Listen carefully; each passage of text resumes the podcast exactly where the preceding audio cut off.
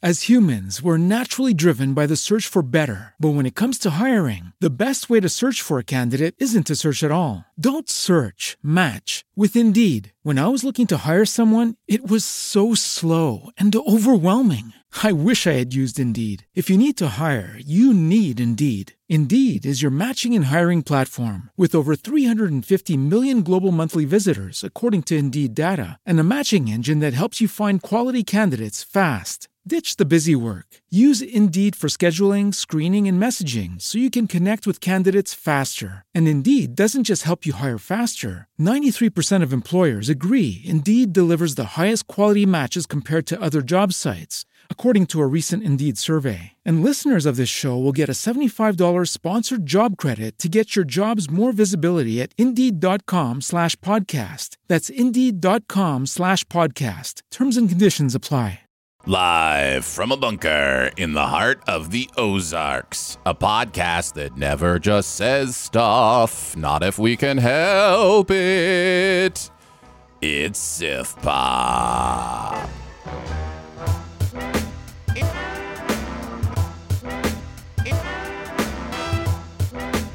Welcome to Sif Pop Weekly, streaming live most Saturday mornings, are available to download later in your podcast feed, unless, of course, you're a patron. Patrons get perks. Patrons get those perks.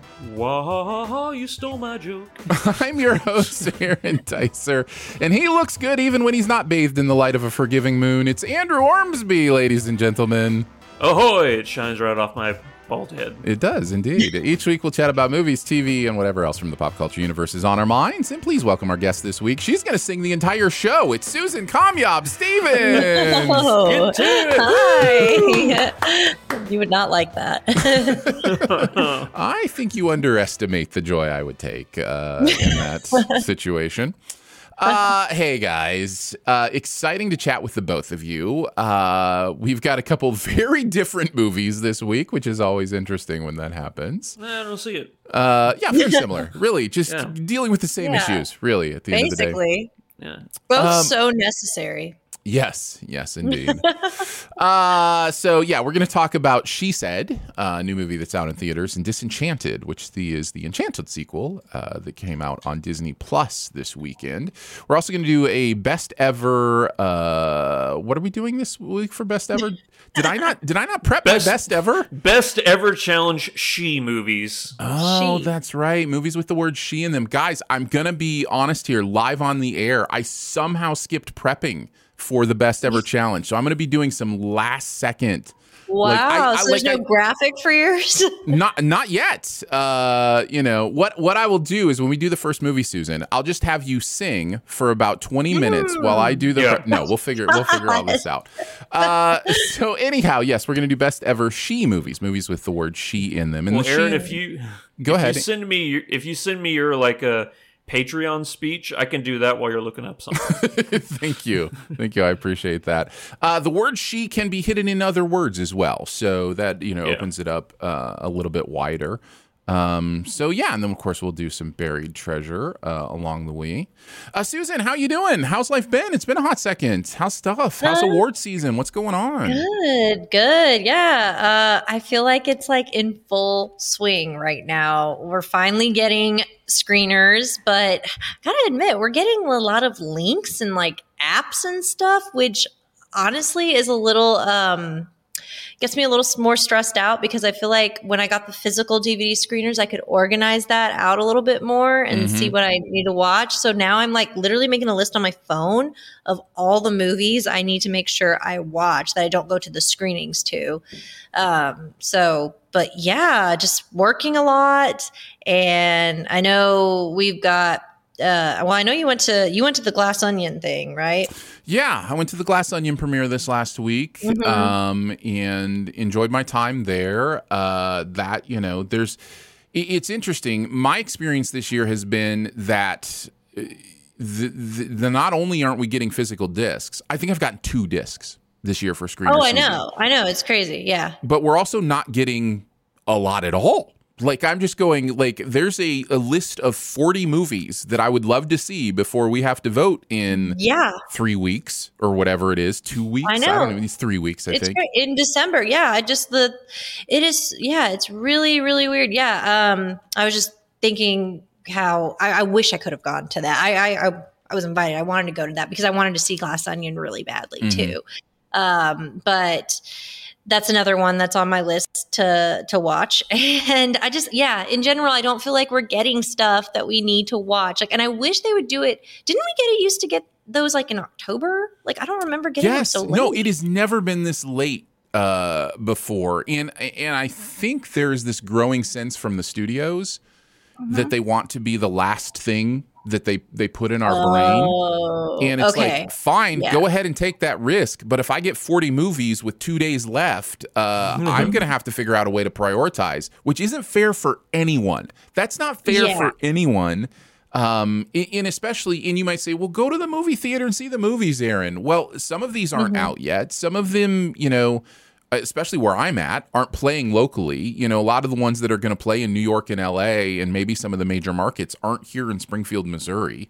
Uh, so I rely on these screeners to be able to make an educated um, assessment during award season. And uh, this Mm-hmm. isn't a wham wham, I don't get to see movies thing. This is a I want to do my job right. Like I have a task to do here and I want to do it right. Um, Mm-hmm. So yeah, it's it's been a weird one for sure this year. Yeah. It seems very strange. Yeah. And and there was a lot of that chatter around the event this last weekend because a lot of our Mm-hmm. um, contemporaries were were there at the Glass Onion premiere, and a lot of us were talking about where are the screeners this year? Like where are they? It's yeah, and they're not really as accessible about um links as much as I'd like to. I mean, Mm-hmm. some people are. Some people, like I said, they were really good about the menu, but I want to see Bones and all, and uh, they're not Mm-hmm. giving a link for that. And I'm like, well, get, can I get the DVD? like, Yeah. I don't know. Yeah. It's just yeah, I'm just worried that exactly that. Like I'm feeling a little bit overwhelmed, so I'm trying to get a head start on whatever I do have, so that by the time that they overload us and we have to spend a whole weekend Mhm. trying to watch everything, that I don't have anything that I already have. Like Yeah. that's my main thing. Yeah, uh, I set up a list every year. I don't know if you're on Letterboxd, but uh, I put the No. I put the list on Letterboxd of uh, the awards contenders that I want to make sure I see, um, and it's worked well for me to kind of make sure that I check out everything that might have a little bit of buzz around it. Uh, basically, I take the three main uh, sites that do a best picture race ranking, uh, and they usually rank like the top 50 uh, movies that that might win best picture. And I average those rankings out and then make a and then sort it and make a list of um, and the list this year is like 63 movies uh, that have a shot according to that list. Um, so, and it is uh, on Letterboxd, my Letterboxd, if you want to check that out. Uh, last year, Coda uh, ended up winning Best Picture, and when I made those rankings, which I usually make uh, around the end of October, uh, Coda was ranked number eighth uh, as the possible um, Best Picture winner That's not so bad. um, and it ended up winning. So yeah, it's interesting to see how things change from late October to you know Oscar Day. Um, it's an interesting kind of thing. So, uh, like I said, I got forty more to go, and I ha- I have one of them. I've already seen all the ones that I have access to, so it's it's wild. What do you have left to watch? Oh, you want me to list all forty? All right, let's uh let's go to no, I, oh, oh, you have four. Oh, I thought you said you have. What's the What's the one that you have that's left to watch? You said you just Oh, have one. um, I would have to look. Uh, Oh, I just I go to the list and and see what I have. Um, but I've knocked Mm-hmm. off several uh, that I have. I just have one more um Yeah, that I can knock off that's already out there. So so yeah. Anyhow, critic problems. You know. I know. You know. World's smallest violin. Andrew, Yeah. how's it going for you, screener season? Mm-hmm. How's it? Uh, how's it I've working? watched, I've watched a few. Yeah, I bet you have. Yeah. Yeah, so can't talk about them yet, obviously. and we'll talk about them when it's time to talk about them. Exactly. Uh, Oh. All right. Well, we're going to get into it. Uh, let's start with a review of She Said. Why is sexual harassment so pervasive and so hard to address? Let's interrogate the whole system. Hi, my name is Jodi Kantor. I'm an investigative reporter for the New York Times. What have you got? I was told that the wrongdoing in Hollywood is overwhelming. I don't want to be quoted. period. Understood. In your previous stories, how did you persuade women to tell you what had happened to them? The case I made was I can't change what happened to you in the past, but together we may be able to help protect other people. The truth, basically. New York Times reporters Megan Twohey and Jodi Kantor break one of the most important stories in a generation, a story that helped launch the Me Too movement and shattered decades of silence around the subject of sexual assault in Hollywood. Uh, this is a journalistic process movie, journalistic investigation uh, along the lines of, uh, you know, the Woodward and Bernstein stuff or All Spotlight, Men. all the President's Men. Yeah, all that stuff. This is this is all the president's women or all the producers' women. All the uh, yeah, I guess you could call it that for sure. Uh, Zoe Kazan is Jodi Kantor, Carey Mulligan stepping in as Megan Twohey. Um, so and some real life people stepping in with their own part of the story as well, including Ashley Judd, who played the major role in the breaking of this story. Um, what did you guys think? Did you like it, love it, dislike it, hate it, or it was just okay? Uh, Andrew, why don't you kick us off on this one? I'm really close to loving this one, but I think I'm for now I'm going to go with really liked it. Okay, Susan. Really liked it. Just exactly what Andrew said. Like almost there to loving it, but really liked it. Uh man, there's no almost there about it for me. I loved this movie. Um, Oh, okay. My wife and I, uh, after this movie was over, sat in the theater and talked for a bit, and then my bladder made that conversation uh, stop a little bit early, so we continued to uh, talk at home for a while. Um, this is one of those movies you have to sit with and process uh, and go over. And it was such a beautiful conversation to be able to have together after this movie. Uh, we were also both in tears at the end. This movie was very emotional for both of Yeah. us. Um, and, you know, uh, I'm not trying to take ownership of what is very much a female story. Uh, but I think it is important for uh, us as men to feel these feelings and these emotions uh, in this movie, even if we don't feel them as um, deeply and authentically as a woman might after watching this. Uh, so, Well, also it, we can't forget that not on- not only women are victims. like, correct. Sometimes. I think Andrew. I think that's well worth stating. I think that is well worth Uh-huh. stating. Um. So. So yeah. I. I just the experience of this movie is the biggest emotional. Uh, journalistic investigation experience I've had since Spotlight. I think this is the best journalistic investigation movie since Spotlight. Um, I I think, think I like it better. Uh, you actually like it better than Spotlight. Yeah, I like it better than Spotlight. yeah. Um, Oh. Spotlight is so good. Can I ask why y'all like it better than Spotlight? That's interesting. Well, I, I don't know. I don't, I don't know that I have the ability to process that right now. I think I'm too Hmm. close to this one right now. but, Yeah, I um, just watched it yesterday, so yeah. yeah. Oh, I- I'm a- for the it's- first it's time. hard or- for- she said no, no, no. Oh, No, I she said I just watched yesterday, so it's it's kind of hard for me to like say immediately that I liked it more than Spotlight because I like Spotlight a lot. Mhm. Um, so I don't know if I'm there to say I like she said more than Spotlight. That's where I'm at. I still have to. Uh, I, that's a that's a weird thing to try to weigh in my brain right now. But right. I, I think it needs time. but it feels like that to me. It feels like how I Mm. felt Yeah. after Spotlight, um, Mhm, where yeah. it's just it's just such important information. You come away. There's a thing. there are two things I have a real bias for in movies, and this movie is both of them. It should not be surprised that I love it because of this. Uh, true life stories. I feel the emotion so much deeper when I know it comes from the real world. Um, and especially in a situation like this where some of the real people are talking about what happened in the real world like i'm getting emotional even just thinking about some of this movie.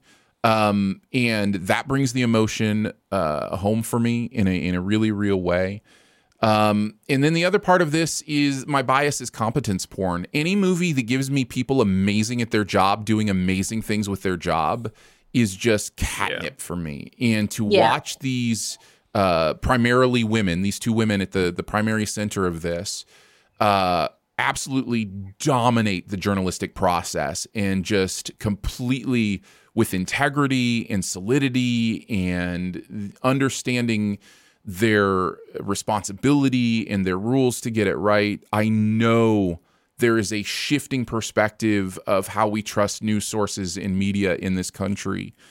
And I understand that. I get that. And a lot of that has to do with polarization. That is not the conversation we're having now. But a lot of the distrust of media comes with the idea that when the media says things that don't agree with your worldview, the media must be corrupt. Um, and mm-hmm. that goes all the different ways uh, having said that, to watch something like this, you go, you know what? When you put it out there to do it right and you really make an effort to be above reproach, there's something really powerful about investigative journalism. And mm-hmm. this movie shows that in so many different ways and the way the respect with which it handles sources and sourcing and on the record, off the record, all that stuff. Um, man, I just love that stuff uh, mm-hmm. in this mm-hmm. movie and it's a it's a movie that would be and I, I feel like I'm dominating the conversation. I will let you guys talk, but I just really love this movie. Keep going, brother. Yeah, keep going. I love I it. I feel like when you watch this movie, you're watching a movie where people are just making phone calls, just talking. There's an entire scene where people are reading an article on a computer. Like, yeah. Literally, we're just watching them read something off of a computer. And they're yeah, taking we're not turns being like, okay. yeah. I do love, I love, I love how the guy's like, hold wait. on, wait. It's so perfect. Okay. okay. It's so perfect. how, I, how am I feeling this emotional and intense about people reading on a com- silently on a computer like uh to me that is the magic of of a movie that does this well is it takes you yeah. into the nitty gritty of the mm-hmm. process and and you are are on pins and needles about a phone call. Um, I just it's it's astonishing how well this movie holds your attention for how boring it should be. The process should be boring. Now, granted, there are lots of this process that would be boring probably to watch. This movie, you know, uh, finds those moments of the boredom that are most important and most meaningful and most emotional and brings those to us. That's the beauty of what a mo- uh, movie can do, the way it can tell a story. Um, but it is intentionally showing you the nitty gritty grind of this process, and it does it in such a, a really powerful way. Um, mm-hmm. So I've said I've said enough. What are some of the things you guys liked about this movie? Because you both really liked it as well. Yeah. So yeah. Susan, yeah. I mean, I feel like you you kind of covered a lot. No, no, no, no. It's a good thing because it's making me like it even more. Maybe I'm there. Maybe, um, yeah. I think that I think there's something to be said that um because I do feel like people could look at it. You know, I will say I went on a matinee and it was me and one other person. It was an older white guy. I was already surprised. I hate to say this. I don't know. I will just say that halfway through the film, he left and he didn't come back. Oh. So I, and I was so curious why. Like, yeah. I was like, why was this? Did he not? Was it political reasons? Was it? I, but I'm also like, you did he knew get what a text you were. that is son had a flat right. tire. Like you just never know. I, I just because I'm like, I don't know how you would leave. Like it's just getting even mm-hmm. better now. So, um, but then I also wondered, are people going to find it boring if they because it is it's it's a lot of talking it's a lot of researching and um but this movie does that so well to the point where i'm ex- it's exciting it's thrilling like every i love it i love those shots where you're walking down the the hallway in, in the middle of the newsroom or you're trying to when when you're intensely researching and you find something like i love that stuff uh, exactly like you said before they hit submit um, but also the performances are fantastic. I think Zoe Kazan and Carey Mulligan. We want to talk about acting awards. Here we go. I don't know if it maybe maybe Carey Mulligan has a slight edge here. I'm not sure. Maybe I don't I don't know. But uh, they're both fantastic. Um, well, I think it's I, worth mentioning that Zoe Kazan, I think, is submitting in lead, and Carey Mulligan is submitting in supporting. What? Um, I think that's oh. worth mentioning for a couple reasons. Number one, it helps to clarify awards chances. Number two, okay. it can bring back that discussion that we have every year about uh, category fraud and the idea of why hmm. why are we letting actors decide or producers or whoever's making these decisions what category it goes in? Shouldn't that be the awards body that decides yeah. what category it goes in. Now, technically, it is, by the way, the awards bodies. Mm-hmm. But what awards body is going to go? Nah, I'm going to put you in lead instead. Uh, you know, like I would. Uh, yeah, I actually would too. so I actually have, in fact, wow. done that. So Um, It's interesting. yeah. So I mean, I'm glad they're doing that so they don't. sp- I mean, obviously, it's so they don't split votes. Well, that'll help their chances, both of them. Yeah, but but Jennifer Ehle could have been perfect supporting um, uh, suggestion for this movie. Um, her scene on the uh, Cornwall at the beach in Cornwall, where she's telling her story, she is so good in that scene. She's the perfect definition of a of a supporting actor nom. Um, I guess supporting actress uh, for the category, but um, but yeah, uh, But and you bring up another good thing too is I think this had a really perfect opening hook. mhm, I love the beginning of this movie. Yeah. I think that was really great and how it comes back too. yeah, yeah. Andrew, some uh, some thoughts. What do you like? Uh, well, I think that the best compliment you can give this film is that it would be considered the sequel to uh, All the President's Men, which I think is the best investigative reporting film that I can think of. I've actually off the top of my never head. seen that. I, I thoroughly, thoroughly enjoy that. Enjoy it, but I can see how a lot of people would watch this movie and go, "Okay, it's a it's a copy paste of that movie because there's the deep throat character, you know, there's the uh, uh, the the the final call at the very end where you're waiting you're not you're waiting for that call to come in. And i mean there's a lot of scene for scene you know comparisons with that. But if you're gonna like try and base a, a investigative reporting movie off anything you could do a lot worse than uh, all the president's men. Going on to our two leads i think they are just incredible. I personally would say that zoe kazan is the one who steals the movie for me Okay. Oh, but uh, They're both but they're great. both they're both Yeah. Mm-hmm. so good. I mean, but uh, Kazan has several scenes where she really pushes her character to an emotional breaking point Mm-hmm. that I felt not only believable but genuine. Um, again, uh, not to take away from Carey Mulligan or Patricia Clarkson or Andre Braugher. That that core group of Mm-hmm. you know people at the New York Times.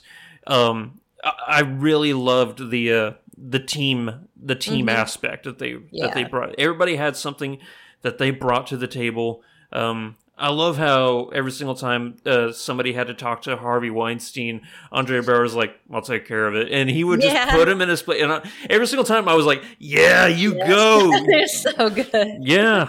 Oh, it's it's yeah, it's it's an acting tour de force, which you need in a movie like this, where there is a lot of walkie-talkie going on. Yeah. Yeah. But, but every single one, every single time that there was a a victim that had to be interviewed about their experience about you know working with Harvey Weinstein, it was insane how all the victims' stories entailed similar his or uh, they entailed horrific aspects that were very similar to one another, but each story being told felt deeply personal and unique for them. And I struggled so many times in this movie to keep from crying, and I failed multiple times in this movie. But uh, Here's the, here's the trick, Andrew. Here's the trick.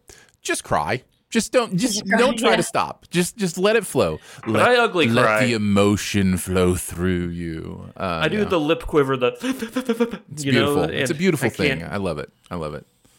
Uh, that is it is a beautiful cry. I would never call that an ugly cry. uh, other thoughts uh, that you might have. If we want to go into negatives, we can go into there. Whatever whatever else about this movie that uh, that impacted your experience, Susan. You guys have negatives? I don't have negatives. I was curious of y'all's thoughts on Ashley Judd in the film Yeah. because I didn't I didn't like expect her and I also you know I there were moments for a second that was probably like the, where it almost took me out just a moment of the movie for a split second. Well, let's talk about the choice this movie makes, right? The Mm-hmm. choice this movie makes is that if this is a person you're going to recognize, Mm-hmm. that's either going to be that person or Mm-hmm. we're not going to show you their face. Yes. Right? That that's down the line. Now, maybe if you like studied this story and you know some of the players, I'm not talking about that. I'm talking the the people that the majority uh Gwyneth Paltrow, um Yeah. Rose McGowan, um Harvey Donald Weinstein, Trump. Weinstein, Donald Trump, uh the, the the people that are in this movie that the majority of people would know what they look like. The uh the the movie makes the choice to I think Ashley Judd is the only one that that w- is actually the person that we see. Yeah. and so I we see her. Yeah. Um, and I could be wrong about that, and um, and please let me know. But if it's somebody else, we see the back of heads, we hear voices. The Gwyneth Paltrow voice was dead on, like it sounded like Gwyneth Paltrow to me. Was- Wait, um, we heard Gwyneth Paltrow? on the phone. Yeah. on the Yeah. phone. The Donald was- Trump voice was dead on. Like it, Yeah, the Trump voice was. I think those are authentic recordings, aren't they? some of them are, but I don't Not know. Rose McGowan. no, I don't think the Rose McGowan Trump stuff was authentic. Uh, Trump one was good. it was it was either a recording or it was it was what, what I'm what I'm bringing up here is the fact that the movie gives you the best chance you have at not being distracted by that stuff and I think it does it really really well. Now Susan what you bring up about Ashley Judd is uh, ironically that maybe becomes a distraction because you know that actually is the person uh, and so you are aware that this is a person who is reinserting themselves in the story, who is now uh, older than they were when when this was you know happening, although not a lot. Um, Seven, eight years. yeah, something like that. Um, Yeah. So it's for me, I didn't find it distracting. In fact, I found myself getting more emotional during uh, those Yeah. parts. Right. yeah, it wasn't. It wasn't. It was just the initial because I didn't expect her, and I was like, Oh, "Oh." okay. You Like know, just the shock. initial. Oh, that's really It was initial Judd. shock. Yeah, that was like the moment where, for a second, it took me out, and it was fine because obviously there's a mo- a key moment with her and Zoe Kazan that I did cry, and I was like, oh my Mhm. gosh, it's it's almost like similar to like first. I mean, like you remember like Honey Boy with Shia LaBeouf, Mhm, where it's sure. like when you're recreating, like you know, it takes you a moment, like okay, it's interesting to see them play themselves, or I mean, I know he wasn't, he was playing his dad, but still, you know what I mean, like playing characters they know. It just like takes me a second because that's very rare. It's very rare. We're in a biopic, or not in a biopic, but you know, like a true story. The real person comes in and plays themselves. So I just wasn't expecting it, but once I got into it, I mean, I love that she did that. I think that's wonderful, and that's speaks volumes on her too. Like that's it was it was it, it made it that much more impactful and that much more authentic. And I think that's the key thing with this movie is that it feels so authentic and um, they don't try to be very Hollywood with it. I don't feel. I feel like they don't mind just being like not. I don't feel like simple's the right word, but I, I mean, I, uh, it's just very authentic. I, I feel like that's just the main thing. They don't try to go glitzy and bigger or anything like that, and that's what makes it so much more powerful. Well, and, Yes. and also because it's n- it's not. Uh, I mean, okay. I've, uh, let me state this um, carefully. Uh, it it is of course about the the uh, experiences of all these people, but the movie is so centered on the journalistic process and what what that means to the stories of these people uh, that I don't think we have really a. Ch- the movie doesn't get starstruck. There's there's nothing about this movie that feels like. I, I was wor- I was actually worried at the beginning with the Trump call. I was actually worried at the beginning because the very first thing, one of the very first things we hear is this conversation with Donald Trump, and I was like, oh, is that what we're do- like? Is we're just mm-hmm. going to be like, hey, look at these famous people that were involved. But the movie very quickly finds its its balance and its tone, mm-hmm. and that becomes just a part of you know the launch pad of what we're talking about. So Well, so yeah, I hear what you're saying. Yeah, and I think that was so essential to have that because that that showed that well that was the start of it.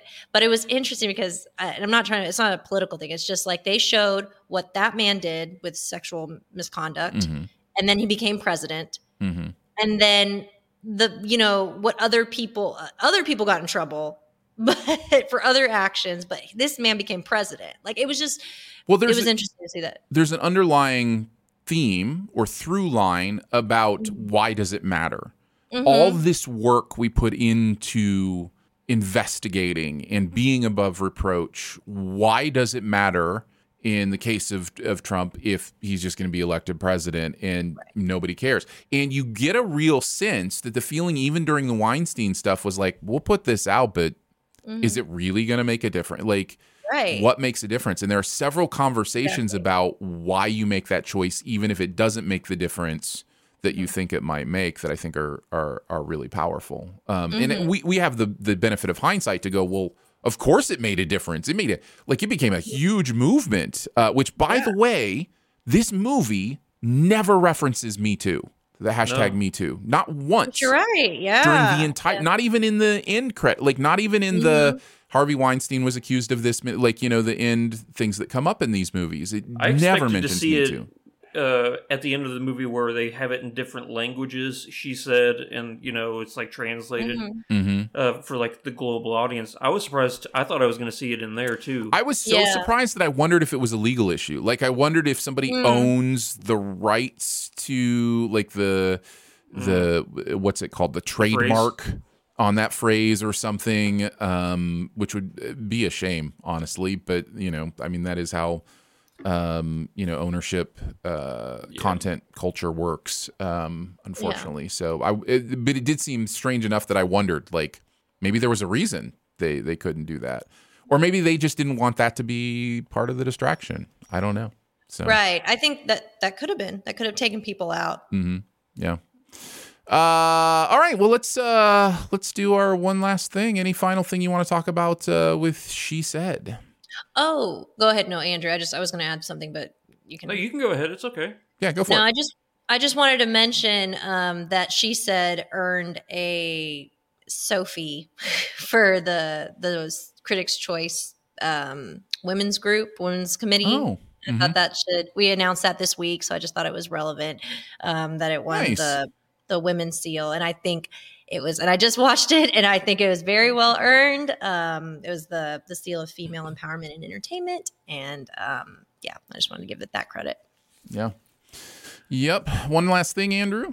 Uh, besides no post credit scene, I would say that this film is directed beautifully by Maria Schrader, who I just found out about because I think Mhm. she's only done, uh, besides her acting career, she's a German director mostly, so not a lot of uh, uh, English films that I might have heard of. But I found she has the ability to capture specific scenes with this nuanced sense of dread and suspense. What I mean by this is like there are scenes where you'll have two individuals who are who we're focusing on and they're having a discussion yet the camera is shot from either a reflective surface or from outside of a window and it builds tension because you see you know the reflections of people walking down the road or down the hallway and you don't know if it's just a random pedestrian or if it's somebody following the these reporters. So the way this film is shot i think deserves a lot of praise. I think it was very smart the way they did it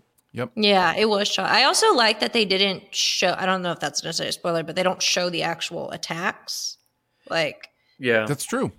I like that, and it's funny because the the way the women talk about it is so descri- descriptive and visual in your mind that you almost feel like you watched it. Yeah. You're like, oh, I feel like I did see that, but you know, you just see, see images of clothes on the floor or something like that, and I thought that's in some ways that's even more um, graphic, just because it's left to our own imagination. So I do we know? Do you guys know? Because I I did not look it up. The uh the recording of the uh event that happened is that the actual recording? Is that a matter of public record and they were able to use it or? I was wondering that too. It has most- to be right. it's the If most it- unsettling scene in the entire movie I was gonna say, you know, you It- bring up the fact that that you know we're not shown anything, but to Mhm. hear that, um, e- even if it was a recreation, it's a spectacular recreation. Uh, I don't Yeah. believe it is a recreation. There are moments I where, like, it, the the subtitles say, you know, like uh, unintelligible, or like, you know, where the you can't hear exactly what's being said. Um, so it felt very almost documentary like in during that moment, and it's just the visual is just slow pans down hallways, hotel hallways, and Mhm. it's it's it's so effective. It's so Mhm. effective. Um, it just feels like this movie. Every 100 choices this movie made, 99 of them were correct, and the Yeah. other one was good enough. You know, like none of them Yeah. were That's bad. Like, this- exactly it. this movie this movie did not make bad choices it just it really doesn't feel like it did um so so yeah uh so yeah i guess that would be my my kind of one final thing so there you go that Yeah. she said it's available in theaters high high recommend this is Oh, one of those movies where it's just like don't let it just fly under the radar and be like, oh, I don't want to feel things, so I don't want to go see that movie. Like, w- we need to process this stuff. We need to experience it we need as a culture to wrestle with the demons of what it means to be humans and to be around other humans and um, and the empathy that it takes to live together and hear each other's stories. Yeah. But so, also, you got to be um, aware that one. this is a movie that can trigger a lot of emotions for people. Of course, so you need to be aware of the type of movie that you're watching. While it be while it is being important, I'd never would want to have somebody relive uh, an experience just to uh, see a movie, you know. But it is a very good movie, and it's an important movie too. Mm-hmm. Yeah, um, the uh, the stat I hear often is that one in five women have been sexually assaulted, um, and the fact that twenty percent of the female population has dealt with actual sexual assault, not not you know sexual impropriety. Sexual assault is astonishing. And um, I think you clearly understand the kind of topic that you're going into here. Um, and there's a large portion uh, of, of women who have already had to process this and deal with this. And uh, you know yourself, um, you know, better than anyone else, and whether or not a movie like this would be a overall negative experience or an overall positive one for you.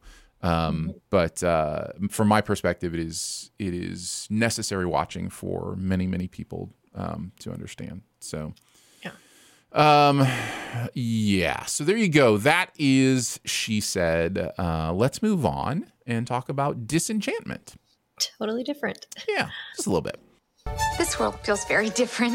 Is it sometimes easier to live in Andalasia? Well, I wouldn't say easier. We have dragons and ogre rebellions. Last year, the entire kingdom was trapped in a giant whale. Oh. This is not a magic land. It is a land far, far away from my friends. I'm so late. I'm a commuter now. You're riding this train over and over and over and over and over and over and over and then you die. Disillusioned with life in the city, feeling out of place in suburbia, and frustrated that her happily ever after hasn't been so easy to find, Giselle turns to the magic of Andalasia for help, accidentally transforming the entire town into a real life fairy tale and placing her family's future happiness in jeopardy. She must race against time to reverse the spell and determine what happily ever after truly means to her and her family.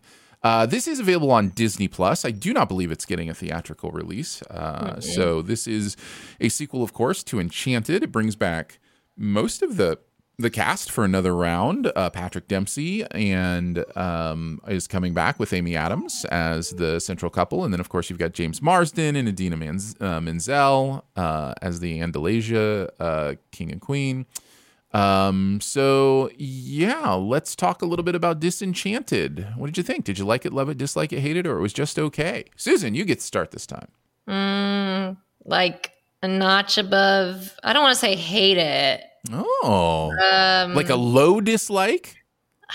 Maybe I'll give it like it was a okay. Low, a low okay. I was gonna say it's definitely a low okay if you're going okay. I can tell by the tone yeah. of your voice. Uh, yeah, sure. Like when you're like, I don't want to say I hated it. Uh, we're already well into the low okays at that point. yeah. The low okay. I don't want to say I hated it because I loved it. yes, oh no, it's not going there. Right. Yeah. Uh, Andrew, what about you? Well, I had to watch uh, Enchanted first. Oh, so, okay. How was that experience for Enchanted. you? Yeah, uh, I liked Enchanted. I thought it was a lot of fun. Oh, I yeah. love Enchanted. Yeah, Enchanted's yeah. good.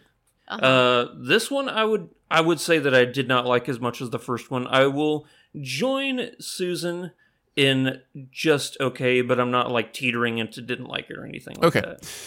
Well, we are all we we run the various spectrum of the just okay because I'm on the high side of just okay. So, okay, uh, so we're all in an okay realm. We're all just kind of like meh but I kind of liked it. Meh, but I didn't like it. And meh, meh. Uh, so yeah. Uh, I'm not I mad I watched it. I, I guess that means I'm the one that loved this movie. I guess that yeah. puts me at the the highest uh, ranking Aaron, of all of why us. is this your movie of the year? This movie is so good. No, I'm just kidding. Uh, this. oh my god. uh, th- look, look. Here's the thing. This movie is exactly the movie you think it's going to be. Like th- this is one of those movies where you're just you're just following the next thing. You're finding a little spin to put on it, but you're trying to recapture the same, literally magic, and and do you know put a movie out there that can recapture you know the audience of Enchanted. Now that is a good thing and a bad thing. It is a good thing, meaning if you like Enchanted, you're gonna find some stuff to like here. You're you're gonna like these characters already. You're gonna want to see what the next page of the the the story tells. I did like that this movie started with the idea of you know happily ever after doesn't that mean ever like ever after like why are we doing a sequel like Yeah. you know you, you get married and then you're happy and that's how it, that's how that's all it works there's no problems after i loved that kind of idea at the beginning uh, but uh, this movie goes exactly where you think it's going to go. So the negative of that is there's not really a lot here to keep me interested because I kind of get what's going on here. Um, you know, this this movie lives formulaically ever after. Uh, it just it, it feels like they took the formula of the first and put a little spin on it and. Yay, happy, skip to my loo. We're having an okay time. Um, but uh, but yeah, so that that is that is where I land. I think I put it on the high side of okay because I like Enchanted. I like this universe. I like Amy Adams. Uh, I uh, absolutely uh, love the James Marsden character. I think he's almost in a different movie than everybody else, and I wish I was Yeah. watching that movie a little Yeah. bit more. It almost feels like the um, the Chris Pine performance from uh, Into the Woods, Yeah. where it's just like this this really interesting, uh, you know, royal. Uh, character. I like when the movie goes to those places more than when it tries to find its authenticity in the human world. Um, That's actually my biggest con with the movie is James Marsden. Oh, interesting. Because he's not in it enough. Oh yes, I was gonna say that he wasn't in it enough, and that Correct. was so so great about Enchanted is I felt like I got a good amount of him, and He we was- needed him so much more in this one. He got all the laughs from me in the first one. Yeah, Yes. like like the Maya Rudolph stuff wasn't working for me, and that kills me to it say. I love Maya. Rudolph, uh, and again, there are a lot of things that go into Oh. whether a performance works or not. Mm-hmm. Um, and but it was just like I think that was supposed to be comedy, but it was, but I wasn't. she's normally very funny. It's Yeah. not her fault. I think it was the script. Like Yeah. I just wasn't. I did not laugh at anything with her, and I did not like even like the two side minions, whatever they were. It was just like I. This is. I'm not Mm-hmm. It's feeling the this at writing. all. It really feels There- like it might Yeah. be the writing in this No, case. it's the writing. Because Jayma Mays is also hilarious. I, I love her and stuff. You, Yvette uh, Nicole Brown is great. Um, Yeah. Community, come on. Yeah, Right. but it's The just whole- like they weren't given the the the stuff to work with here. Doesn't. Oh, they're feel like- very empty characters. Mhm. Yes, even the whole like thing when she did the cupcake sale and she's like vote for Morgan, all that stuff, and then she's just like, "You're not supposed to do this. Let's take it down." I was just like, "What? What is this? Isn't anything like this? Yeah. I don't feel this. I don't feel. Uh, it just feels cringy." Yeah. Yeah, yeah. There there is unfortunately a little bit of a cringe element to it. Uh, I was trying to think other than James Marsden, who you're right is not in it enough, uh, where the humor points were, and I think some of the songs have some funny things in them. I do. I always I like songs. I you know they, these aren't like memorable songs by any stretch of the imagination, but it's it's fun to see Amy Adams dancing with a large group of people in a courtyard. Like that's that's fun for me. The fact that she really did like uh, take voice lessons to be able to sing this stuff. Some of the stuff she's singing is re- like she's really talented. She's you know found a you know, and of course she's in a movie with Idina Menzel. Like you Oh know, my like how do you stand up to Medina, Queen. Idina Menzel? Yeah, That Idina's voice. song is the best part of the movie. That the Agreed. one where she with the memories, right? Like Yeah. that, that was my favorite part. Was you that think that's uh, Oscar nom worthy? I I think it is. i- If it yes, because it gave me that was the one point in the film where I kind of got chills. I will tell you, I was struggling to pay attention in this movie, and it more so halfway through. At first half, Mhm. I was in it, and then when they do the, the spell, Yeah. whatever. I'm like, oh no, I hate this. And then um Idina's song pulled me back. Like I was on my phone and then I was like, what's this now? And I was getting like like the chills. And I was like, ooh, I don't know if it's her. I mean, she she is phenomenal. She could sing the phone book and I would be entranced. But Mhm. Yeah. that song like was with the memories and everything. I love that part. That was my favorite part. Yeah. I maybe Oscar Nunez, but maybe laugh a couple times. You know, like he, you know, he had a couple funny lines. I thought, um, but overall, yeah, beyond James Marsden just nailing that character, um, there just wasn't a lot to laugh at. Um, he yeah. wasn't he wasn't as good as James Marsden, but I think that Patrick Dempsey, whenever he was trying that character, it got a few chuckles out of me. But it, it was either It's just he's not need- that good at it. Yeah, No, I thought that's, that's what made me cringe too. Is I could Yeah. tell he was trying to be like Yeah. James Marsden in the last film, and I was like, oh, Yeah. this is failing. Yeah, Prince Patrick Dempsey or whatever he was in that world uh, was the cringiest part of the movie for me. It was just like, Mhm. mm, nope, it's not, it's not working. Oh, that was the cringiest part for you. Well, it, it was up there. Yeah, I, is- I, I was like, I, I could see what he was trying to do, and I was like, okay with it. But really, it was uh, uh, the three, uh, you know, uh, evil. Wit- they were, I guess, they weren't witches, but you know, close enough. No, you're Um, right. Actually, Andrew, I agree with that. My biggest pro for the movie, which you guys did mention, is Amy Adams, and maybe it's the fact that I have watched the first one and this one back to back, but I got the sense that she is somehow able to fully embody all of these Disney princess characteristics in a very convincing way. Like, I can't imagine how difficult it must be to fully embody the traits of specific animated characters and then make them believable in a live, action performance. Mhm. But she did, so kudos to you. That that's really really impre- impressive. And I don't know if it's just it, because Disney has a patent on fairy tale whimsy and wonder, but it, it felt so real. The magic felt so real and like loving. Even like even the darkest magic that's in this reminded me of all those you know animated Disney films I watched growing up. I'm like, oh yeah, this reminds me of uh, Maleficent, or oh yeah, that reminds me. But it, it still it brought a smile to my face whenever I saw that. So I think that's why I can't say I didn't like this movie because it did make me smile, and uh, I'm not I'm not upset that I watched it. Uh, what else do we want to talk about with uh, Disenchanted? Aside did from any- how perfect the title is uh, for our response to this movie. Oh, that's Yeah. savage.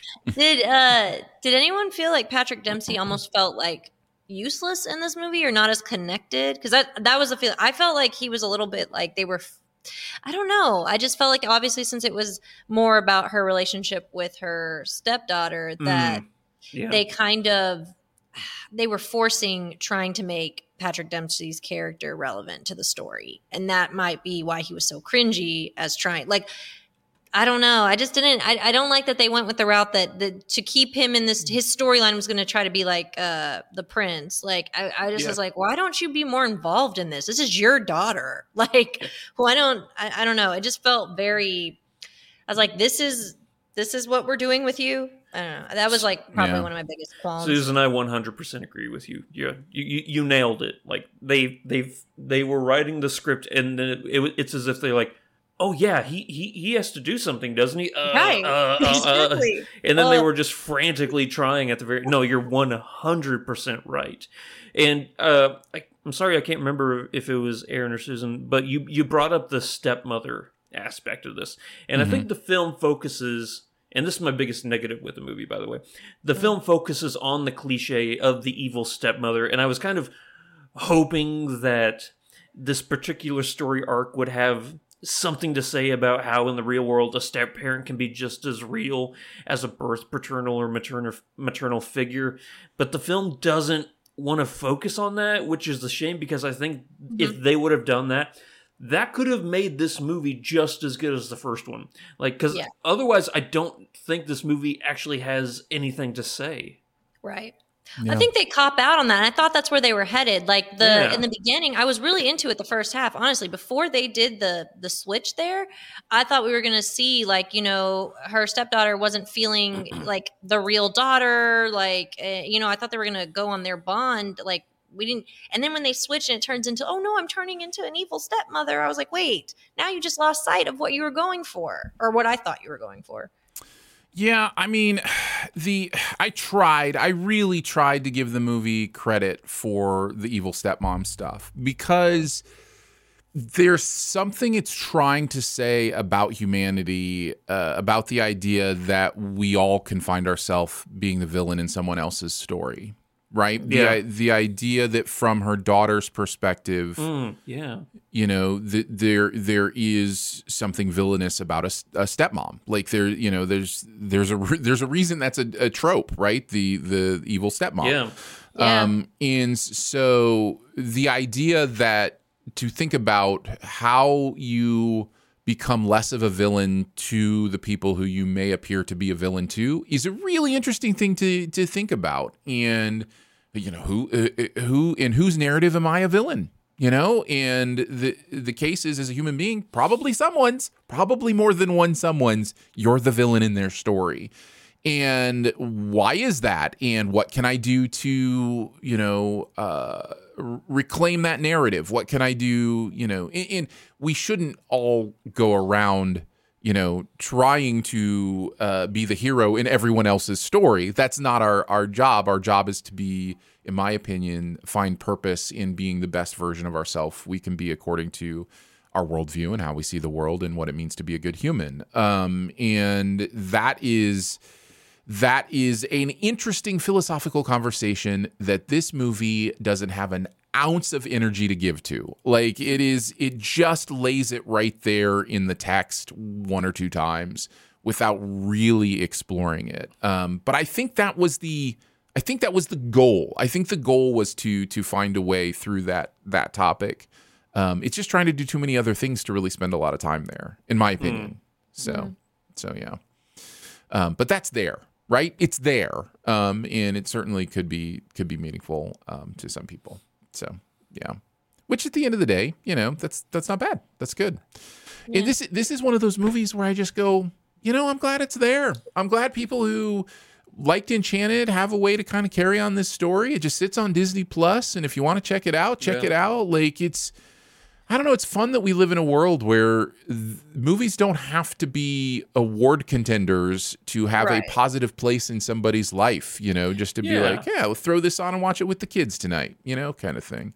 I think it helps that it's a streaming film. I don't know if we're Mm-hmm. trying to tell people to go pay to go watch it at the theaters necessarily. Well, I'm not even telling people to go stream it on Disney Plus. Yeah. I, like, I'm just saying it's nice that it, it exists as something as a choice that that Mm. You know you, uh, you and your significant other, you and your family, uh, you and your kids, you and your parents, whatever, have an opportunity to go. Hey, let's uh, let's watch that Disenchanted movement, uh, movie tonight and just have a good time together. Like that's you know, it's not one of those movies that I think you'll come away from going, oh, that was terrible. Why did we spend two hours watching that? Which, by the way, it is a two-hour movie. It is really a two-hour long. movie. It, it felt Really long. long. so, yeah. so to contradict myself right in the middle of saying, "Hey, maybe watch it," uh, yeah, it is two hours long. But um, but yeah, I'm glad I'm glad these movies exist. I I really am. Uh, I I am.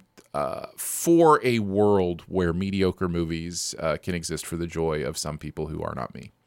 Um, so so yeah, uh, that's that's where I land. Just just put it on the put it on the DVD case, put it on the Blu-ray case. Uh, Aaron Yeah. Dicer, glad this movie exists for people that aren't him.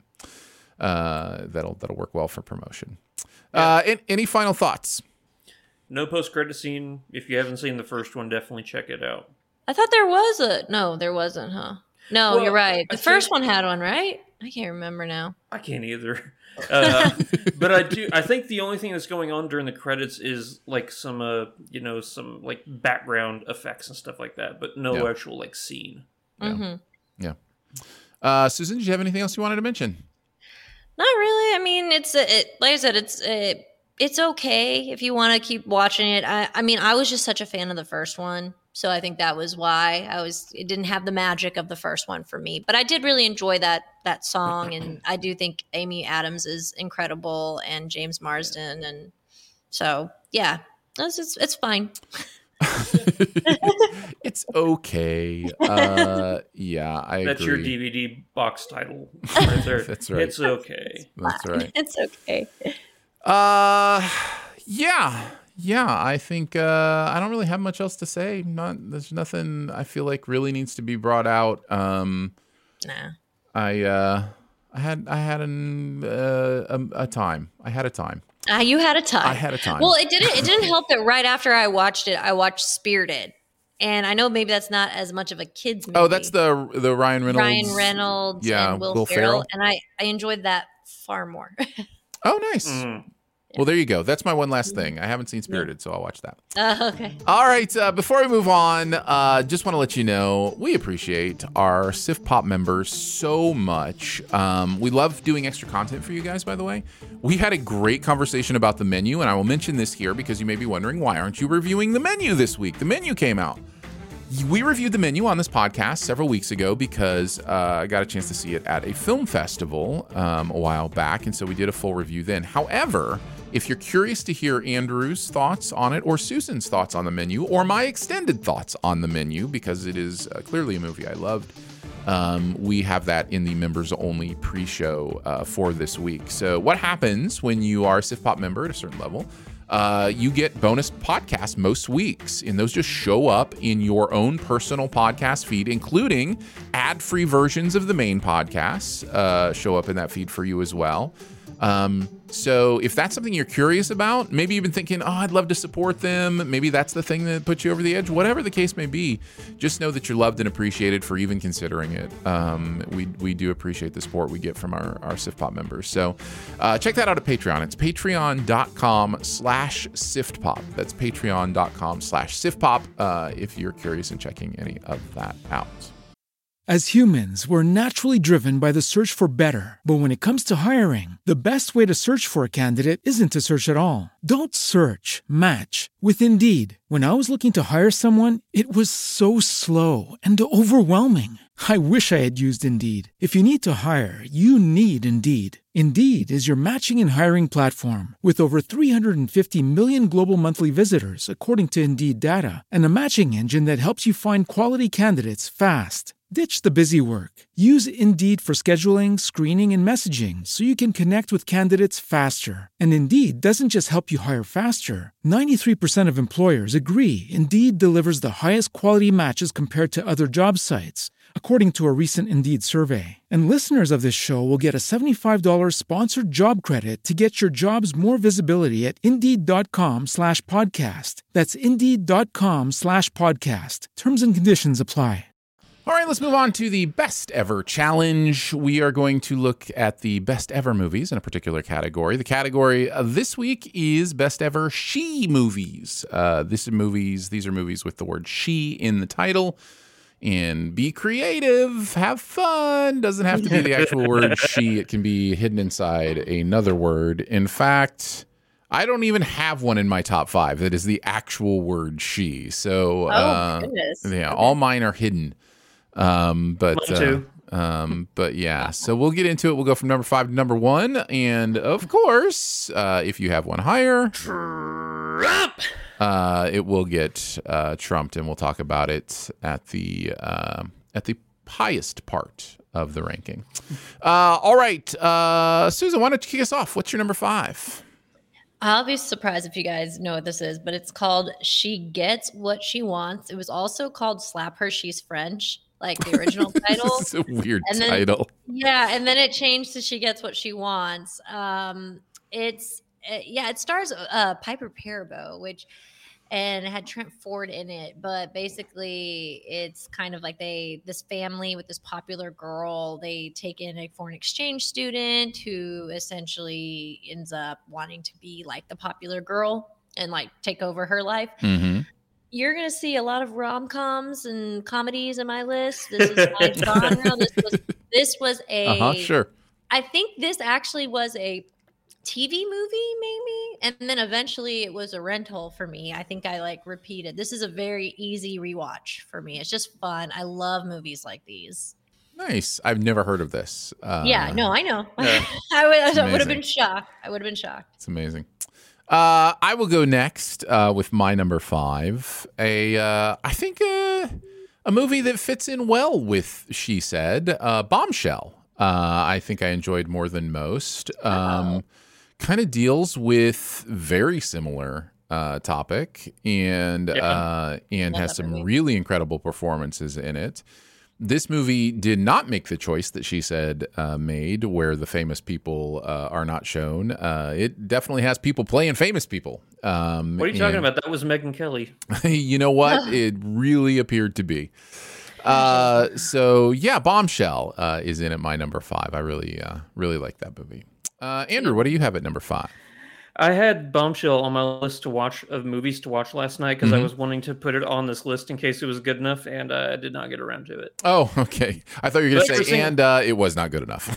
No, no, no, no, no, no, no. Uh, honestly, though, but every single time I see like a screenshot of Charlize Theron, and I'm like, that's that's Megyn Kelly. It's Mhm. crazy how. She's so incredible. Yeah.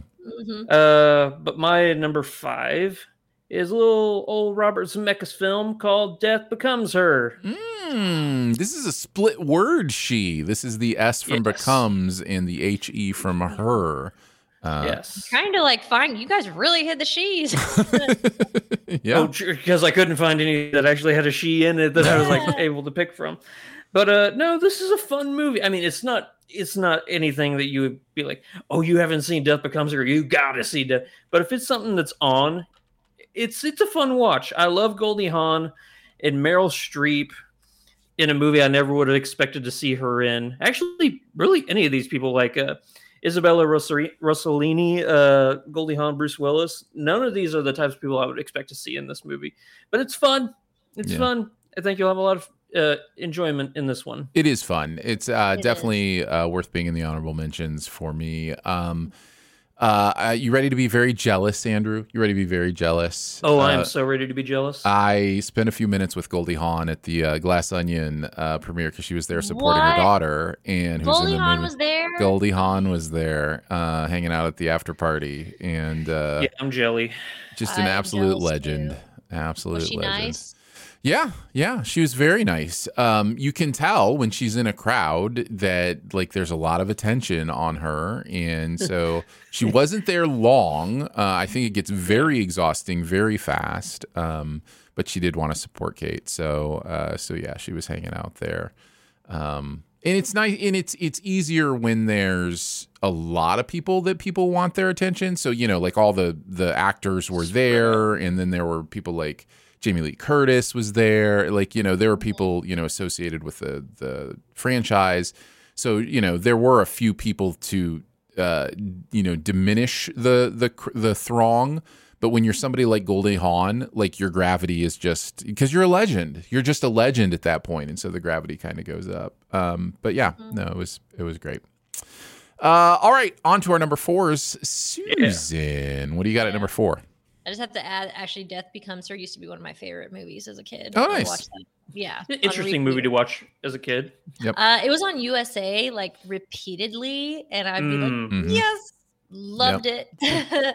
um, but my number four, honestly, this was one. I mean, it's good, it's good, but I threw that in because it was really hard. I picked Sherlock Holmes, the Sure. 2009. Aaron hit the button. Oh, Apparently, you're getting trumped, Susan. there you Uh, go. Sorry. Fine. Uh, so does it mean I'm next? Yeah. So you are so next. My number four is a very recent film. I think this is this year, in fact. Uh, Marcel the Shell with Shoes On. Um, I love this movie. Uh, Yeah. Cannot wait to watch it again. Um, just so sweet. Uh, has such a specific tone and point of view. Um, and uh, really, really digging uh, Jenny Slate's energy and what she brings to films. So Marcel the Shell with Shoes On is is great, worth worth your watch, and uh, comes in at number four. Was uh, Jenny for. Slate the original act, uh, voice actress Yes. for Marcel? Yes. Yeah. That's, that's cool. Yeah, it's her creation. Um, all right, you're number four, Andrew. Uh, this is where I have the Thomas Jane Punisher movie. Hmm. Uh, it's not a great movie. No, it's not. kind of like uh, Death Becomes Her. You know, maybe I could have flipped these two around. Yeah, I think. But, uh, Probably should have, in my opinion, but yeah. Yeah, well, I think it's more along the lines of Death Becomes Her. Is it? Well, it is good. It's not my type of movie, but I can always turn on a, a cheesy action movie and be semi entertained. hmm Um, yeah, I mean, yeah, it Punisher. Jon Bernthal is the only one who ever really got it right, but he's not Yeah. in a movie. he's not in a movie called The Punisher, so I had to choose the next best thing. Yeah. So There you go. I don't have anything to say about this movie. You, Susan? Uh, no, no. I promise that my top three are really good movies. good, good. Uh, no, it's fine. Let- People like what they like. That's fine. You can put a Punisher movie in there. But I know this isn't a good movie. Yeah. So Yeah. Uh, Susan, what's your number three? Number three is She's Out of My League. fun I actually movie. love this Mhm. movie. Yeah. I think it's so much fun. It's another one that if it's on TV, I have no problem uh, rewatching it. I think it's yeah, it's a it's a really cute rom com and great message in there too about yeah, give skinny nerdy guys hope. That's what Sure. the, that's what the message of this movie is, right? I think. Yeah. Yeah. Totally. Yeah. totally no, this is an adorable movie. I absolutely love it. Yeah. funny, great Yeah. cast. Yep. I like it. Good choice. Uh, my number three uh, is The Fisher King. Uh, I have at number three. love Um, Robin Williams. yeah. Oh, this would have been on my honorable mentions. Yeah, Yeah. this this I've gone back and forth on this movie actually. I didn't like it the first time I saw it. And a friend uh, encouraged me to do a rewatch shortly thereafter, actually. And uh, I found his view on the movie convincing. And watching it kind of through his eyes, uh, was able to find a really deep respect for this movie. Um, so yeah, Robin Williams is in it. Jeff Bridges is in it. Um, it's it's definitely willing to go to some places and uh, and certainly knowing Robin Williams' story in hindsight, it's you know kind of um, a a uh, there's a lot of pathos to watching it, you know, um, because of some of the things it deals with. So yeah, if you haven't checked out The Fisher King, um, it'd be a recommend for me. That's my number three. Uh, it's hard, kind of hard to put a uh, a genre like stamp on Terry Gilliam because you have movies like this, then you have Monty Python on the Holy Grail. Yeah. I mean, the guy does pretty much everything. Yep. I I haven't liked a lot of his newer movies, but uh, no, this is a good one. This is a very good one, and it should have been. Uh, you know what? Take out the Punisher. Move Death Becomes Her up, and then put uh, Fisher King at the very bottom. Fair enough. Fair enough. Uh, Andrew, what is your number three? This is where I have Sherlock, the 2009. Nice, Yeah. nice. It's a good movie. it's fine. It's It's- good. Yeah, it's, in my honorable mentions. Yeah. I it, it's because this was done after, if I'm correct, uh, the Benedict Cumberbatch and uh, Martin Freeman show had started. I think uh, this came after that show had begun. So Did it? Man, that's not how I remember it, but I, I can look, it, up. it up. Go ahead, keep talking, Thank Andrew. I'll look it up. But uh, I love this portrayal of Sherlock as this spasmodic, uh, almost undefinable genius. It's so fun. But I think that what makes this movie absolutely work is the fact that you have to have good chemistry between Sherlock Holmes and Watson. And I think that the the going back and forth between Jude Law and Robert Downey Jr. is just perfect. It's so good. I, I think that the, they're just the uh, kind of reminds me of like something in Lethal Weapon where the chemistry between two completely different people works so well in trying to solve a case. Uh, Mhm. And I think that the actual mystery itself is a lot of fun because I questioned throughout the entire movie if there was a supernatural element to it. Yeah. And I should have known, but it was just done so well that even I was, I say even I, like I'm some specialist, that, uh, but that even I was like, you know, kind of, you know, questioning what was reality and what wasn't. Yeah. Uh, they released very s- close together, in fact. Uh, the movie came out December, uh, Christmas of 2009. Uh, The TV show released July of 2010. So, like seven Oh. months apart. So, the movie Maybe I did just come first. seen it. Okay. Yeah, the movie did come first. Okay. Uh, all right. So, on to our number twos. Susan, what do you got at number two? I have a what I call a classic. Uh, she's all that. Mhm. Yeah. Um, to my honorable Those good. mentions. yeah. Oh, okay. All right. Yeah. I mean, that's one of the early like that when there when there was actually really good rom coms and they were in the theaters.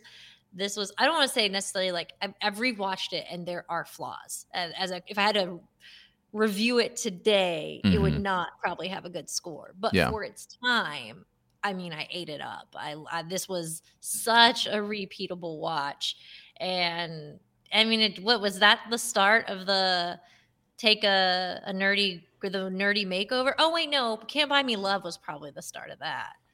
So. No, I mean- but this was this was one of it's like if there's going to be a Mount Rushmore of like a nerdy girl to like prom queen, I think this is on it's on the Mount Rushmore for Mhm. sure. Right? Yeah, Yeah. This is definitely well the yeah the female version of that. Well, because Yeah. Cause I don't know, like Can't Buy Me Love was like the the male, I would yeah. say. When did a Walk to Remember come out? Because that was kind of in that genre too. that wasn't was it? definitely around the same time. yeah. I think it was after because I remember Rachael Leigh Cook actually dated Shane West, and they were dating. I don't know, but uh, I assume it might have been after. But yeah, that, Hmm. this was just one of my favorites. Yeah. And Rachel.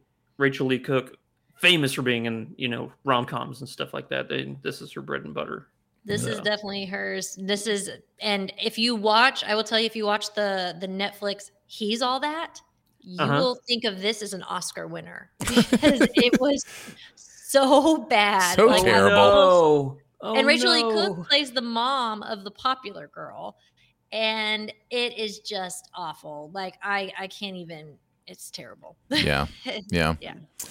Uh, all right, my number two is uh, animated film, uh, stop motion, uh, Flushed Away. Uh, one of my favorites. Um, really, really dig this movie. Kind of one of the forgotten Aardmans, uh, and not a, a lot of people think of it, but it is a blast. It's a lot of fun.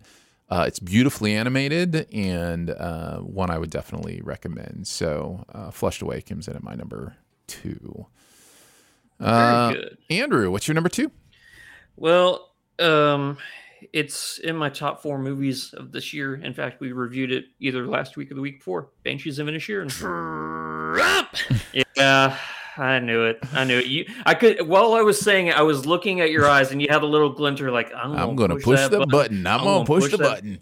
All Can. I just say how frustrated I am that we haven't had a screener, a, a DVD. They sent us a freaking screenplay book. Like I have the screenplay to Mhm. this movie. Yep. And I'm like, I don't want to read it. I want to see it. This is another one I saw at Fantastic Fest. Yeah. Uh, so yeah, yeah, I would I'm be in the excited same to boat with watch you. that. Yeah. Yeah. I Uh, do. Not, I do not. You know, it, it. I could definitely see being a number one. Uh, Susan, what is your number one? Um, also in the realm of uh, rom coms, one of my favorites as well is She's the Man with Amanda Bynes. Mm, mhm. Oh and, yeah. and Channing Tatum, I believe his first movie that might have been the Oh. introduction to Channing Tatum. This was before like uh, Step Up. Yep. Yeah. It was first. I never even knew who he was. All I remember was when I watched this, I was like, "Ooh, he is not a good actor."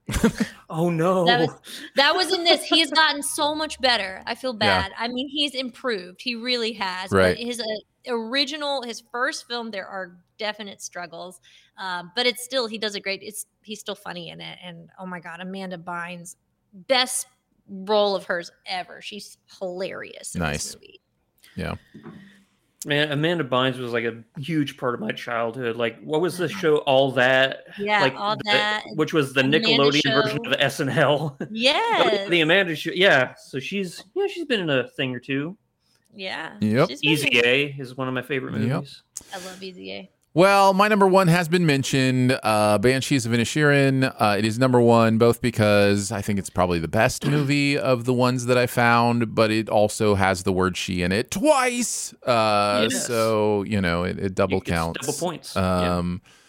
I'm I'm still resonating with this movie. Still, uh, you know, months later for me, y- y- processing my way through the messages on friendship and uh, what breakups mean, and the idea of human nature to make mountains out of molehills, make very violent mountains out of molehills. Um, it is uh in fact andrew our conversation really kind of helped me clue into even some of that deeper metaphorical stuff um if you listen Mm. to our episode of the show uh andrew kind of pointed me to some of the the metaphors in here that I kind of knew were there, but I just hadn't really processed them fully. And so, kind of like processing those has even given me a deeper appreciation for this movie.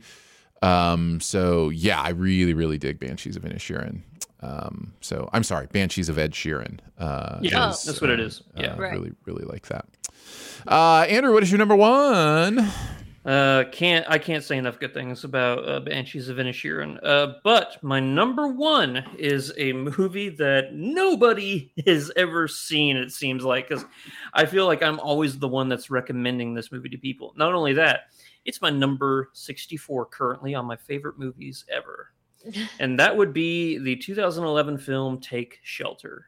Oh yes, starring Take Michael Shelter. Shannon, Jessica Chastain, Mhm. uh, Shea, Wing- Shea Whigham.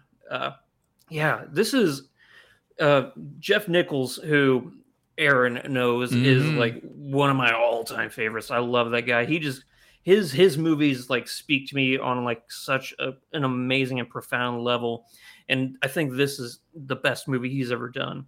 the The story of a man it's very biblical in a sense. I feel like a man, like almost the story of Noah. Mhm. Like uh, he he knows uh, like he has dreams that he thinks are possibly visions of this impending storm coming, and throughout the movie, it's him trying to convince people. I I swear I know a storm is coming. Please believe me. You need to take shelter. Uh, you know, you need to. Uh, and he's doing all this stuff, but at the same time, the things he's doing are for the protection of his family, but also they're hindering some very important, you know, like known problems. Like the daughter needs surgery and stuff, and he's like.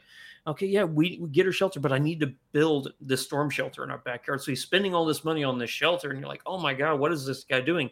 I you you want him to be right, but at the same time, if what he's saying is right, you don't want him to be right. Right. Yeah. Yeah. So, um, but it's a it's what I consider the best Michael Shannon performance, and that's saying something because I think he's one of the best actors we have.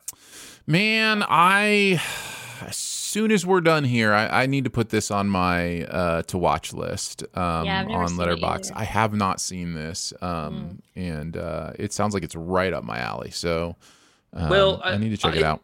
I'll just tell you this: uh, I have a higher appreciation for this movie for some reason than a lot of people because I look on, you know, Rotten Tomatoes and IMDb, and it has a, a semi decent, you know, appreciation, but nothing to the level that I have it at. Hmm, so, what is it? What what is the uh, what is the the Rot Tom?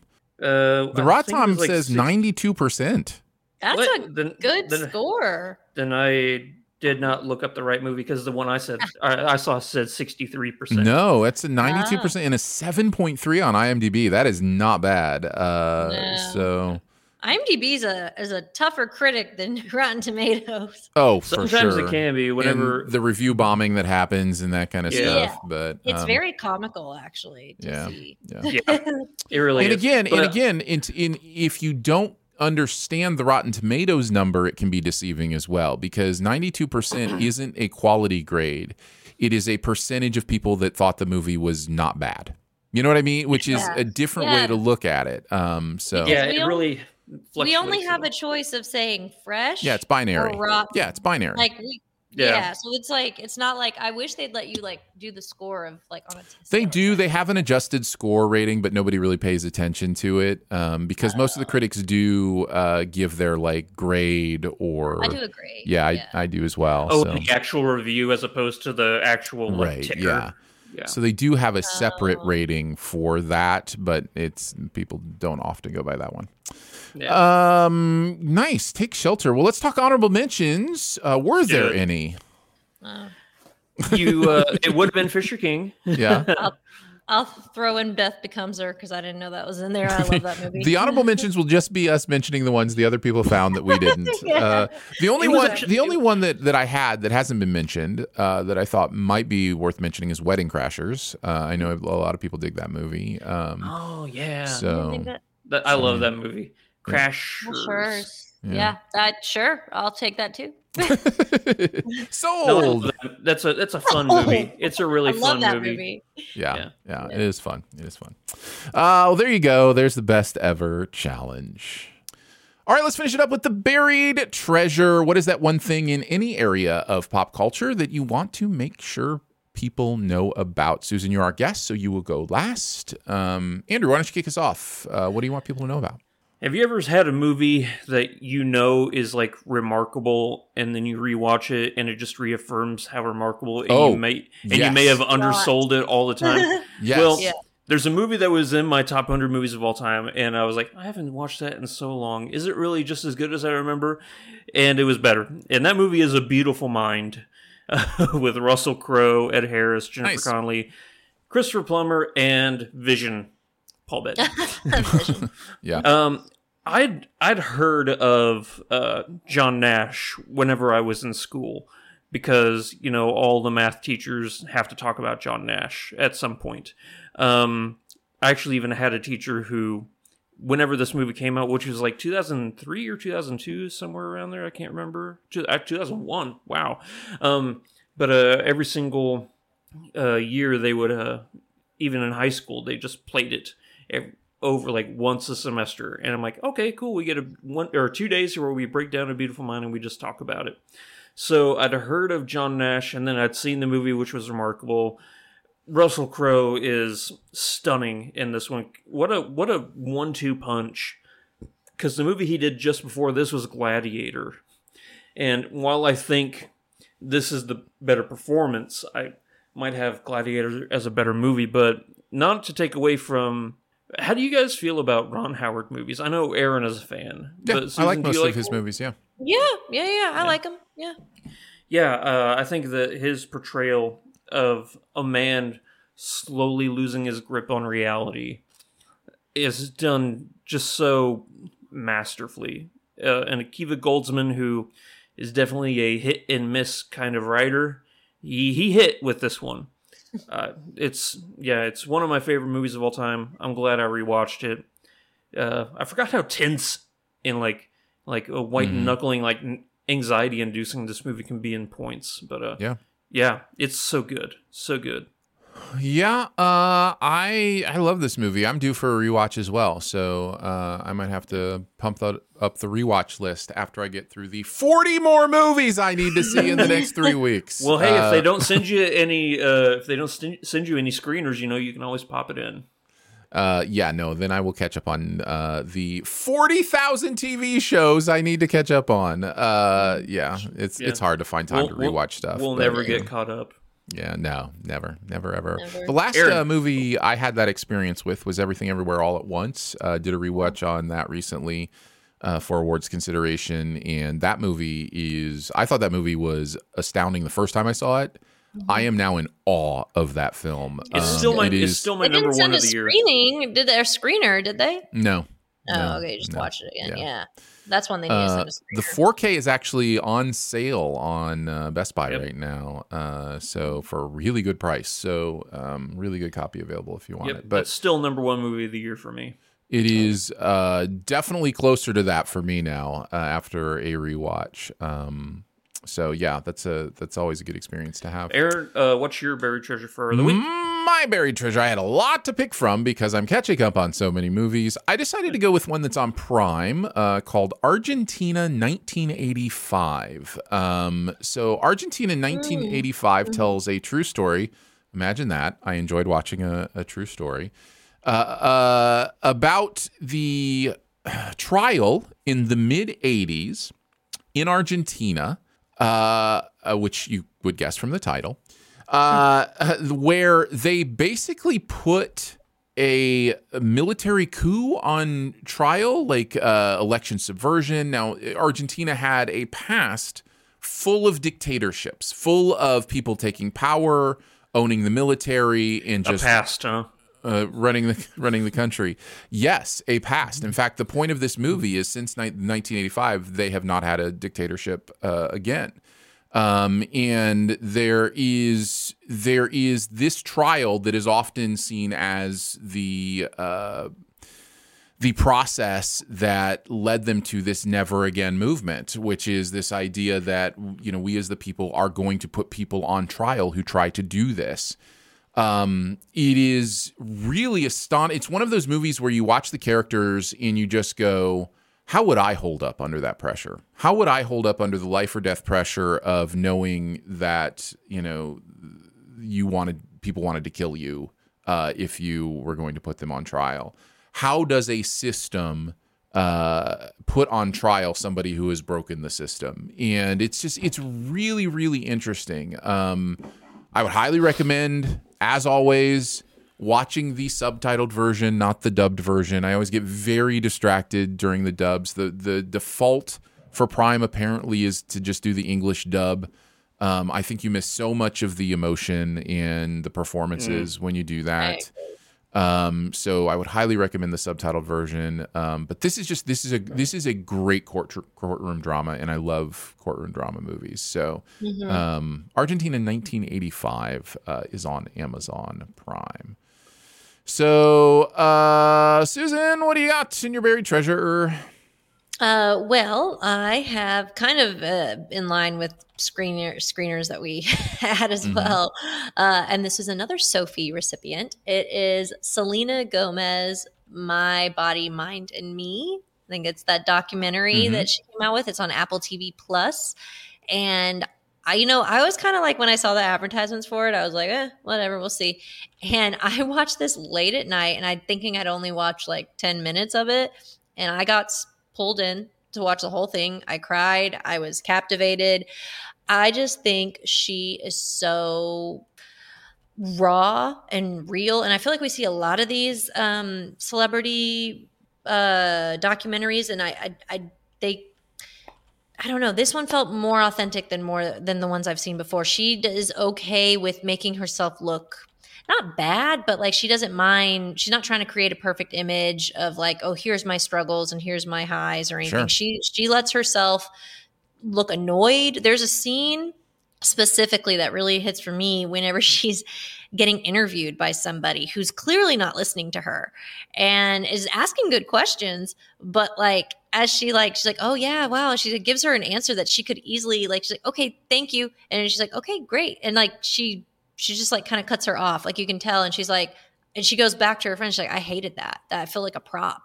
And it just makes you in our industry feel like wow you know like Mhm. really listen to your talent that you're talking to. Like don't just like move think like i mean she just ended it so but it just shows a lot of the struggles with her mental illness and any insecurity she has and her life in general so i thought it was really eye-opening and i appreciated her sharing that part of her life with us I think it's so important to find empathy for celebrities um, because I think there is a real natural tendency to be like, what do you have to complain about? Right. Look at your bank account. Look at your fame. Like, why are, what do you have to, to, you know, be upset about? And we know that a bank account and fame don't change you, you as a human. Like they, they they're I mean- humans they're yeah, just like right. us it, it doesn't it doesn't change human nature. Um, Mhm. It does. It, it could change how you interact with the world. It could change. You know, money certainly.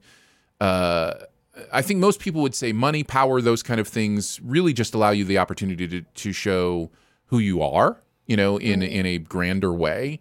Um, but there, I think there there is real empathy to be found for what fame can do to people and how it can impact people.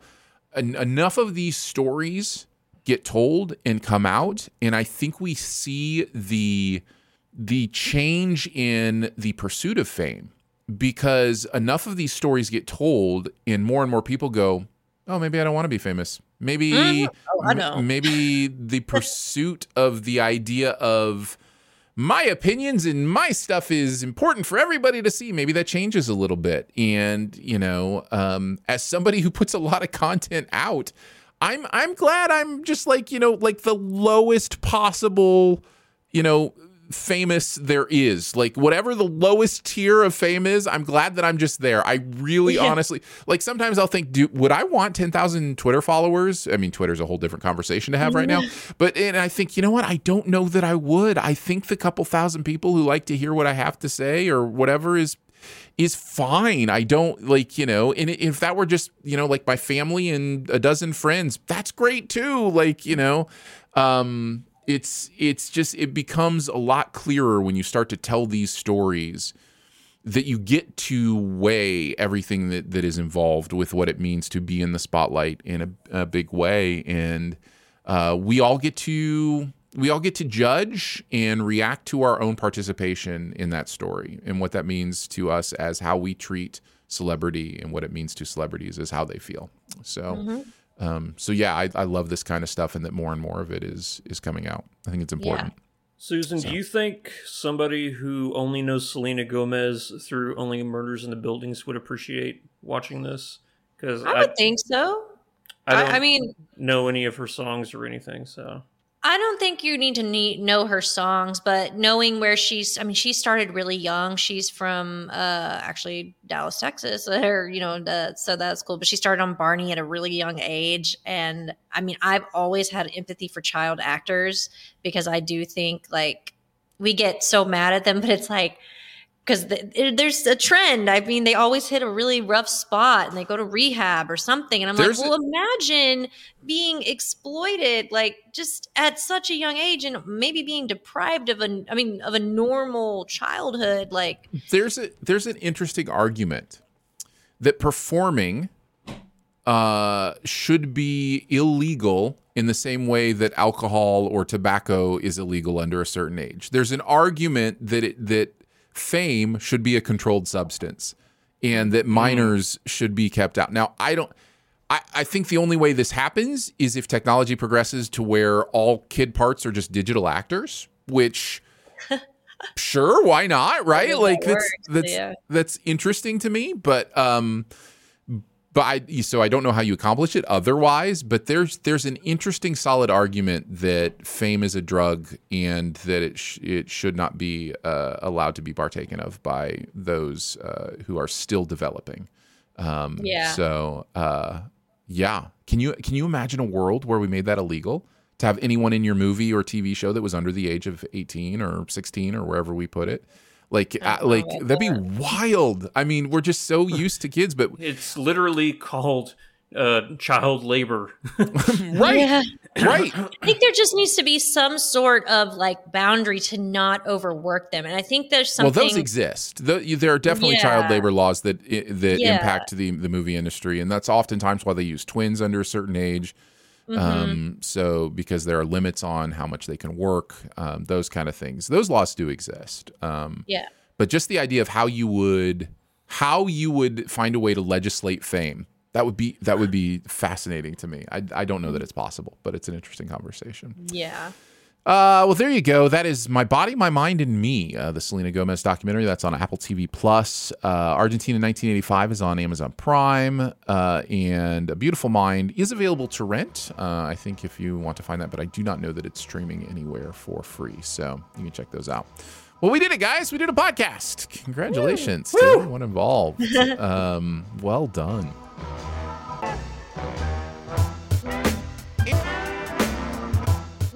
Thanks for joining us today for SiftPop. It is part of the Studio DNA Podcast Network. You can find out more about other shows on the network at studiodna.media or by searching Studio DNA in your podcast player. Huge thanks to Andrew for hanging out again today. Oh, thank you, buddy. You're welcome. Huge thanks to producer Phil for producing the audio and video show. Thanks, Phil. And thank you to Susan Comyab Stevens uh, for hanging out with us again today. Always love it when you're on the show. Yeah, um, thank if, you. If people want more Susan in their life, uh, where do they go to make you famous? go to thischixflix.com. Um, uh, you can find me on my YouTube channel. You can also find me uh, on Instagram, Twitter. I always say Google me. So, but that's the safest bet is that website.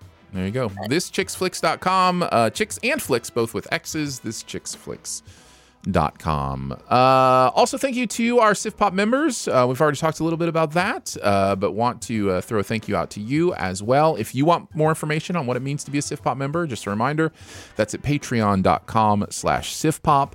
Uh, if you would want to connect with us, that helps us out as well in like the search uh, ratings, those kind of things. You can leave a comment, a rating, or a review wherever you listen, whether that's Apple Podcasts, Spotify, or wherever. Uh, and if you have an email you want to send us, feel free to send that to feedback at siftpop.com. And finally, if you're having a good time, your movie loving friends will probably like it too. Uh, so let them know about the show and that listening is much easier than using a sentient blender without feeling like you're torturing it. uh, we will be back next week, probably with Glass Onion. I know that's doing a Thanksgiving run, so we'll probably talk about Glass Onion next week. And uh, Strange World, the new Disney movie, uh, is coming out next week as well. So have a happy Thanksgiving, and we'll see you then. Bye. Bye. As humans, we're naturally driven by the search for better. But when it comes to hiring, the best way to search for a candidate isn't to search at all. Don't search, match with Indeed. When I was looking to hire someone, it was so slow and overwhelming. I wish I had used Indeed. If you need to hire, you need Indeed. Indeed is your matching and hiring platform with over 350 million global monthly visitors, according to Indeed data, and a matching engine that helps you find quality candidates fast. Ditch the busy work. Use Indeed for scheduling, screening, and messaging so you can connect with candidates faster. And Indeed doesn't just help you hire faster. 93% of employers agree Indeed delivers the highest quality matches compared to other job sites, according to a recent Indeed survey. And listeners of this show will get a $75 sponsored job credit to get your jobs more visibility at Indeed.com slash podcast. That's Indeed.com slash podcast. Terms and conditions apply.